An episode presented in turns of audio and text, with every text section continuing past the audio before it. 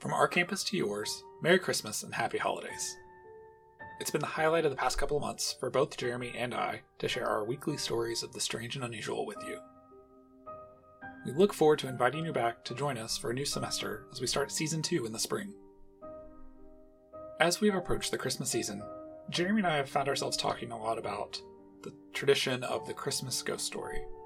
While it's not super American, it is a real popular tradition in England and other countries around the world to share ghost stories on Christmas. Most of you have probably read A Christmas Carol back in high school, or are familiar with the, in my opinion, far superior version by the Muppets, released back in the 90s. But ghost stories have gone with Christmas for a long time, dating back to the original roots as a pagan holiday. So, this week, as it is Christmas, we thought it'd be fun to share with you a story of old, one of these traditional English, very gothic ghost stories. As you listen, you might hear some themes that can relate to you even now in 2020. In this 1908 tale from prolific ghost story writer Algernon Blackwood, a law clerk gets more than he bargained for when he borrows a travel bag from his employer. It is everything you expect in a Christmas story snow, family, good cheer, and a whole lot more you'll never see coming. Please enjoy this reading of The Kit Bag by Algernon Blackwood. When the words not guilty sounded through the crowded courtroom that dark December afternoon, Arthur Wilbraham, the great criminal K.C. and leader for the triumphant defense, was represented by his junior. But Johnson, his private secretary, carried the verdict across to his chambers like lightning. It's what we expected, I think, said the barrister, without emotion. And personally, I'm glad the case is over. There was no particular sign of pleasure that his defense of John Turk the murderer, on a plea of insanity, had been successful, for no doubt he felt, as everybody who had watched the case felt, that no man had ever better deserved the gallows. I'm glad too, said Johnson. He had sat in the court for ten days, watching the face of the man who had carried out, with callous detail, one of the most brutal and cold blooded murders of recent years. The counsel glanced up at his secretary. They were more than employer and employed, for family and other reasons, they were friends. Ah, I remember. Yes, he said with a kind smile. And you want to get away for Christmas. You're going to skate and ski in the Alps, aren't you? If I was your age, I'd come with you. Johnson laughed shortly. He was a young man of 26, with a delicate face like a girl's. I can catch the morning boat now, he said. But that's, that's not the reason I'm glad the trial is over. I'm glad it's over because I've seen the last of that man's dreadful face. It positively haunted me. Bat white skin and the black hair brushed low over the forehead is a thing I shall never forget. And the description of the way the dismembered body was crammed and packed with lime into that. Don't dwell on it, my dear fellow, interrupted the other, looking at him curiously out of his keen eyes. Don't think about it. Such pictures have a trick of coming back when one least wants them. He paused a moment, now go, he added presently, and enjoy your holiday. I shall want all your energy for my parliamentary work when you get back. And don't break your neck skiing. Johnson shook hands and took his leave. At the door, he turned suddenly. I knew there was something I wanted to ask you, he said. Would you mind lending me one of your kit bags? It's too late to get one tonight, and I leave in the morning before the shops are open. Of course. I'll send Henry over with it to your rooms. You shall have it the moment I get home. Oh, I promise to take great care of it, said Johnson gratefully, delighted to think that within thirty hours he'd be nearing the brilliant sunshine of the high Alps in winter. The thought of the criminal court was like an evil dream in his mind. He dined at his club and went on to Bloomsbury, where he had occupied the top floor in one of those old, gaunt houses in which the rooms are large and lofty. The floor below, below his own was vacant and unfurnished and below that there were other lodgers whom he did not know. It was cheerless, and he looked forward heartedly to a change. This night was even more cheerless. It was miserable, and few people were about. A cold, sleety rain was driving down the streets before the keenest east wind he had ever felt. It howled dismally among the big, gloomy houses of the great squares, and when he reached his rooms, he heard it whistling and shouting over the world of black roofs beyond his windows. In the hall, he met his landlady, shading a candle from the draughts with her thin hand. This come by a man for Mr. Wilbraham, sir. She pointed to what was evidently the kit bag, and Johnson thanked her and took it upstairs with him. I shall be going abroad in the morning for ten days, Mrs. Monks, he said. I'll leave an address for letters. And I hope you'll have a Merry Christmas, sir, she said in a raucous, wheezy voice that suggested spirits. And better weather than this. I hope so too, replied her lodger, shuddering a little as the wind went roaring down the street outside. When he got upstairs, he heard the sleet volumming against the window panes. He put his kettle on to make a cup of hot coffee, and then set about putting a few things in order for his absence. And now I must pack, such as my packing is, he laughed to himself and set to work at once. He liked the packing, for it brought the snow mountains so vividly before him. It made him forget the unpleasant scenes of the past ten days. Besides, it was not elaborate in nature. His friend had lent him the very thing a stout canvas kit bag, sack shaped, with holes round the neck for the brass bar and padlock. It was a bit shapeless, true, and not much to look at, but its capacity was unlimited, and there was no need to pack carefully. He shoved in his waterproof coat, his fur cap and gloves, his skates and climbing boots, his sweaters, snow boots, and ear caps, and then on top of these he piled his woolen shirts and underwear, his thick socks, and his knickerbockers. The dress suit came next, in case the hotel people dressed for dinner, and then, thinking of the best way to pack his white shirts, he paused a moment to reflect. It's the worst thing about these kit bags, he mused vaguely, standing in the center of the sitting room where he had come to fetch some string. It was after ten o'clock. A furious gust of wind rattled the windows, as though to hurry him up, and he thought with pity of the poor Londoners, whose Christmas would be spent in such a climate, whilst he was skimming over snowy slopes in bright sunshine, and dancing in the evening with rosy cheeked girls. Ah! That reminded him. He must put in his dancing shoes and evening socks. He crossed over from his sitting room to the cupboard on the landing where he kept his linens. And as he did so, he heard someone coming softly up the stairs. He stood still a moment on the landing to listen. It was Mrs. Monk's steps, he thought. She must be coming up at the last post. But then the steps ceased suddenly, and he heard no more. They were at least two flights down, and he came to the conclusion that they were too heavy to be those of his billless landlady. No doubt they belonged to a late lodger who had mistaken his floor. He went into his bedroom and packed his pumps and dress shirts as best he could. The kit bag by this time was two thirds full and stood upright on its own base like a sack of flour. For the first time, he noticed that it was old and dirty, the canvas faded and worn, and that it had obviously been subjected to rather rough treatment. It was not a very nice bag to have sent him, certainly not a new one, or one that his boss valued for that matter. He gave the matter a passing thought and went on with his packing. Once or twice, however, he caught himself wondering who could it have been wandering down below, for Mrs. Monks had not come up with letters, and the floor was empty and unfurnished. From time to time, moreover, he was almost certain he heard a soft tread someone paddling about the bare boards, cautiously, stealthily, as silently as possible, and further that the sounds had been lately coming distinctly nearer. For the first time in his life, he began to feel a little creepy. Then, as though to emphasize this feeling, an odd thing happened. As he left the bedroom, having just packed his recalcitrant white shirts, he noticed that the top of the kit bag lopped over towards him with an extraordinary resemblance to a human face. The canvas fell into a fold like a nose and forehead, and the brass rings for the padlock just filled the position of the eyes. A shadow? Or was it a travel stain? for he could not tell exactly, looked exactly like hair. It gave him a, rather a turn, for it was so absurdly, so outrageously like the face of John Turk, the murderer. He laughed and went into the front room, where the light was stronger. That horrid case has got on my mind, he thought. I shall be glad of a change of scene and air. In the sitting room, however, he was not pleased to hear again that stealthy tread upon the stairs and to realize that it was much closer than before, as well as unmistakably real. And this time he got up and went out to see who it could be creeping about on the upper staircase at so late an hour. But the sound ceased.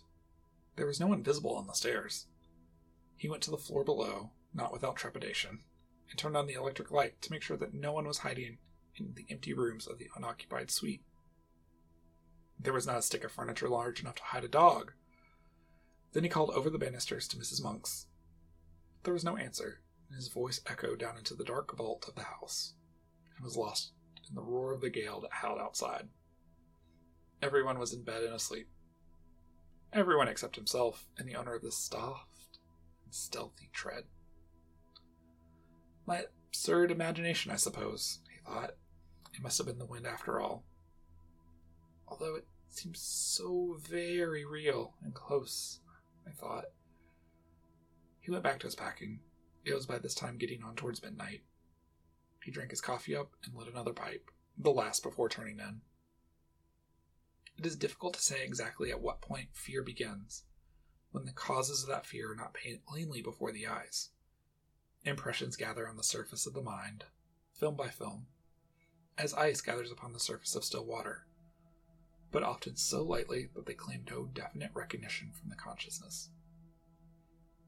But then a point is reached where the accumulated impressions become a definite emotion, and the mind realizes that something has happened. With something of a start, Johnson suddenly recognized that he felt nervous. Oddly nervous. Also, that for some time past the causes of this feeling had been gathering slowly in his mind, but they had only just reached the point where he was forced to acknowledge them. It was a singular and curious malaise that had come over him, and he hardly knew what to make of it. He felt as though he were doing something that was strongly objected to by another person. Another person, moreover, who had some right to object. It was a most disturbing and disagreeable feeling, not unlike the persistent promptings of conscience. Almost, in fact, as if he were doing something like he, that he knew to be wrong. Yet, though he searched vigorously and honestly in his mind, he could nowhere lay his finger upon the secret of this growing uneasiness, and it perplexed him. More so, it distressed and frightened him. Pure nerves, I suppose, he said aloud with a forced laugh. Mountain air will cure all that. Ha! he added, still speaking to himself. And that reminds me. My snow glasses. He was standing by the door of the bedroom during this brief monologue, and as he passed quickly towards the sitting room to fetch them from the cupboard, he saw out of the corner of his eye the indistinct outline of a figure standing on the stairs, a few feet from the top. It was someone in a stooping position, with one hand on the banisters, and the face peering up towards the landing. And at the same moment, he heard a shuffling footstep. The person who had been creeping about below all this time had at last come up to his own floor. Who in the world could be? And what in the name of heaven did he want? Johnson caught his breath sharply and stood stock still. Then, after a few seconds' hesitation, he found his courage and turned to investigate. The stairs, he saw to his utter amazement, were empty. There was no one. He felt a series of cold shivers run over him, and something about the muscles of his legs gave a little and grew weak. For the space of several minutes, he peered steadily into the shadows that congregated about the top of the staircase where he had seen the figure, and then he walked fast, almost ran, in fact, into the light of the front room. But hardly had he passed inside the doorway when he heard someone come up the stairs behind him with a quick bound and go swiftly into his bedroom. It was heavy, but at the same time a stealthy footstep. The tread of somebody who did not wish to be seen. And it was at this precise moment that the nervousness he had hitherto experienced leaped the boundary line and entered the state of fear, almost of acute, unreasonable fear. Before it turned into terror, there was a further boundary to cross, and beyond that again lay the region of pure horror. Johnson's position was an unenviable one. By Jove, that was someone on the stairs then, he muttered, his flesh crawling all over. And whoever it was has now gone into my bedroom. His delicate, pale face turned absolutely light, white, and for some minutes he hardly knew what to think or do. Then he realized intuitively that delay only set a premium upon fear, and he crossed the landing boldly and went straight into the other room, where a few seconds before the steps had disappeared. Who's there? Is that you, Mrs. Monks? He called aloud as he went, and heard the first half of his words echo down the empty stairs, while the second half fell dead against the curtains and room that apparently held no other human figure than his own. Who's there? he called again, in a voice unnecessarily loud, that only just held firm. What do you want here? The curtain swayed very slightly, and as he saw it, his heart felt as if it almost missed a beat. Yet he dashed forward and drew them aside with a rush. A window, streaming with rain, was all that met his gaze. He continued to search, but in vain. The cupboards held nothing but rows of clothes, hanging motionless, and under the bed there was no sign of anyone hiding. He stepped backwards into the middle of the room, and as he did so, something all but tripped him up. Turning with a sudden spring of alarm, he saw the kit bag. Odd, he thought. But that's not where I left it. A few moments ago, it had surely been on his right, between the bed and the bath. He did not remember having moved it. It was very curious. What in the world was matter with everything? Were all his senses gone queer? A terrific gust of wind tore at the windows, dashing the sleet against the glass with the force of small gunshot, and then fled away, howling dismally over the waste of Bloomsbury roofs. A sudden vision of the channel next day rose in his mind and recalled him sharply to realities. There's no one here at any rate, that's quite clear, he exclaimed loudly. Yet, at the time he uttered them, he knew perfectly well that his words were not true, and that he did not even believe himself. He felt exactly as though someone was hiding close about him, watching all his movements, trying to hinder his packing in some way. And two of my senses, he added, keeping up the pretense, have played me the most absurd tricks. The steps I heard and the figure I saw were both entirely imaginary. He went back to the front room, poked the fire into a blaze, and sat down before it to think. What impressed him more than anything else was the fact that the kit bag was no longer where he had left it. It had been dragged nearer to the door. What happened afterwards that night happened, of course, to a man already excited about fear, and was perceived by a man that had not the full and proper control thereof the senses. Outwardly, Johnson remained calm and master of himself to the end, pretending to the very last that everything he witnessed had a natural explanation, or were merely delusions of his tired nerves. But inwardly, in his very heart, he knew all along that someone had been hiding downstairs in an empty suite when he came in, that this person had watched his opportunity and then stealthily made his way up to the bedroom, and that all he saw and heard afterwards, from the moving of the kit bag to well, to the other things the story has to tell, were caused directly by the presence of this invisible person. And it was here, just when he most desired to keep his mind and thoughts controlled, that the vivid pictures received day after day upon the mental plates exposed in the courtroom of the Old Bailey came strongly to light and developed themselves in the dark room of his inner vision. Unpleasant haunting memories have a way of coming to life again just when the mind least desires them, in the silent watches of the night, on sleepless pillows, during the lonely hours spent by sick and dying beds. And so now, in the same way, Johnson saw nothing but the dreadful face of John Turk, the murderer, lowering at him from every corner of his mental field of vision. The white skin, the evil eyes, the fringe of black hair low on the forehead all the pictures of those ten days in court crowded back into his mind, unbidden and very vivid. This is all rubbish and nerves, he exclaimed at length, springing with sudden energy from his chair. I shall finish my packing and go to bed. I'm overwrought, overtired. No doubt at this rate I shall hear steps and things all night. But his face was deadly white all the same. He snatched up his field glasses and walked across to the bedroom, humming a music hall song as he went a trifle too loud to be natural. At the instant he crossed the threshold and stu- stood within the room, something turned cold about his heart, and he felt that every hair in his head stood up. The kit bag lay close in front of him, several feet nearer to the door than he had left it, and just over its crumpled top, he saw a head and face slowly sinking down, out of sight, as though someone were crouching behind it to hide. And at that same moment, a sound like a long drawn sigh was distinctly audible in the still air about him between the gusts of the storm outside. Johnson had more courage and willpower than the girlish indecision of his face indicated. But at first, such a wave of terror came over him that for some seconds he could do nothing but stand and stare. A violent trembling ran down his back and legs, and he was conscious of a foolish, almost a hysterical impulse to scream aloud. That sigh seemed in his very ear, and the air still quivered with it. It was unmistakably a human sigh. Who's there? he said at length, finding his voice. But though he meant to speak with loud decision, the tones came out instead in a faint whisper, for he had partly lost the control of his tongue and lips. He stepped forward so they could see all round and over the kit bag. Of course, there was nothing there, nothing besides the faded carpet and the bulging canvas sides. He put out his hands and threw open the mouth of the sack where it had fallen over, being only three parts full.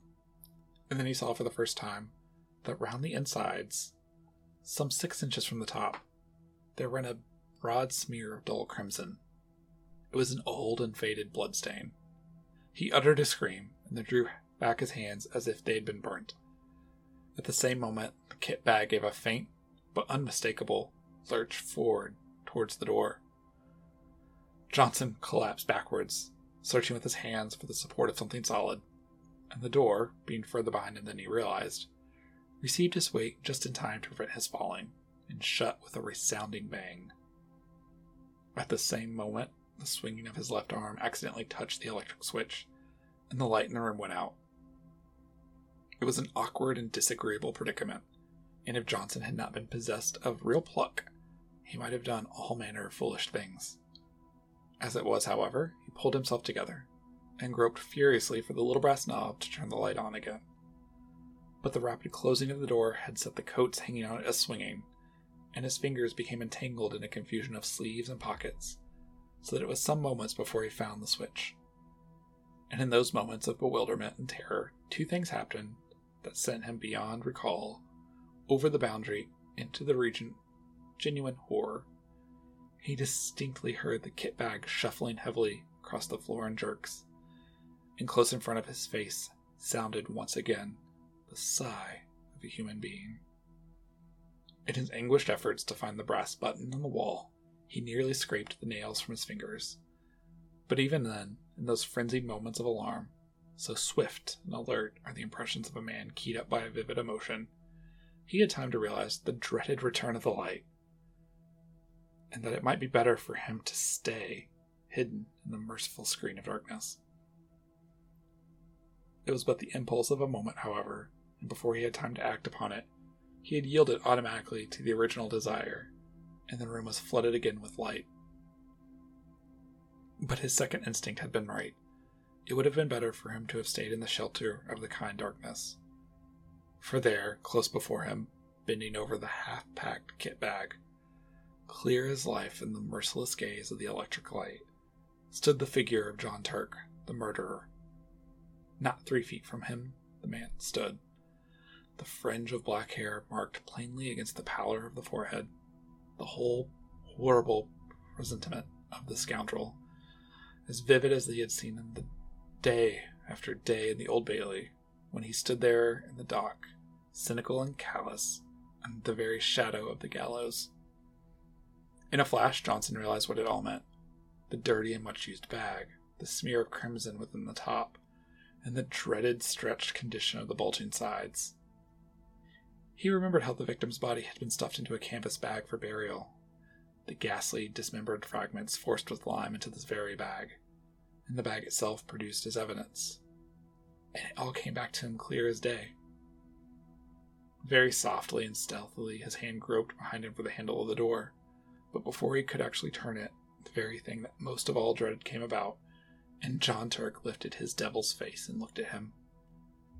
At the same moment, that heavy sigh passed through the air of the room, formulated somehow into words. It's my bag, and I want it. Johnson just remembered clawing the door open and then falling in a heap upon the floor of the landing as he tried frantically to make his way into the front room. He remained unconscious for a long time, and it was still dark when he opened his eyes and realized that he was lying, stiff and bruised, on the cold boards. Then the memory of what he had seen rushed back into his mind, and he promptly fainted again. When he woke the second time, the wintry dawn was just beginning to peep in at the windows, painting the stairs a cheerless, dismal gray, and he managed to crawl into the front room and cover himself with an overcoat in the armchair, where at length he fell asleep. A great clamor woke him. He recognized Mrs. Monk's voice, loud and voluble. What? You ain't been to bed, sir? Are you ill? Or something? Has anything happened? And there's an urgent gentleman to see you, though it ain't seven o'clock yet, and. Who is it? he stammered. I- I'm all right, thanks. Fell asleep in my chair, I suppose. Someone from Mr. Wilbraham's, and he says he ought to see you quick before you go abroad, and I told him. Show him up, please, at once, said Johnson, whose head was whirling and his mind was still full of dreadful visions. Mr. Wilbraham's man came in with many apologies, and explained brief, briefly and quickly that an absurd mistake had been made, and that the wrong kit bag had been sent over the night before. Henry somehow got hold of the one that came over from the courtroom, and Mr. Wilbraham only discovered it when he saw his own laying in his room, and asked why I had not gone to you, the man said. Oh, said Johnson stupidly. And he must have brought you the one from the murder case instead, sir, I'm afraid, the man continued, without the ghost of an expression on his face. The one John Turk packed the dead both in. Mr. Wilbraham's awfully upset about it, sir, and told me to come over first thing this morning with the right one, as you were leaving by the boat. He pointed to a clean looking kit bag on the floor, which he had just brought. And I was to bring the other one back, sir, he added casually. For some minutes, Johnson could not find his voice. At last, he pointed in the direction of his bedroom. Perhaps you would kindly unpack it for me. Just, just empty the things out on the floor. The man disappeared to the other room and was gone for five minutes. Johnson heard the shifting to and fro of the bag and the rattle of the skates and boots being unpacked. Thank you, sir, the man said, returning with the bag folded over his arm.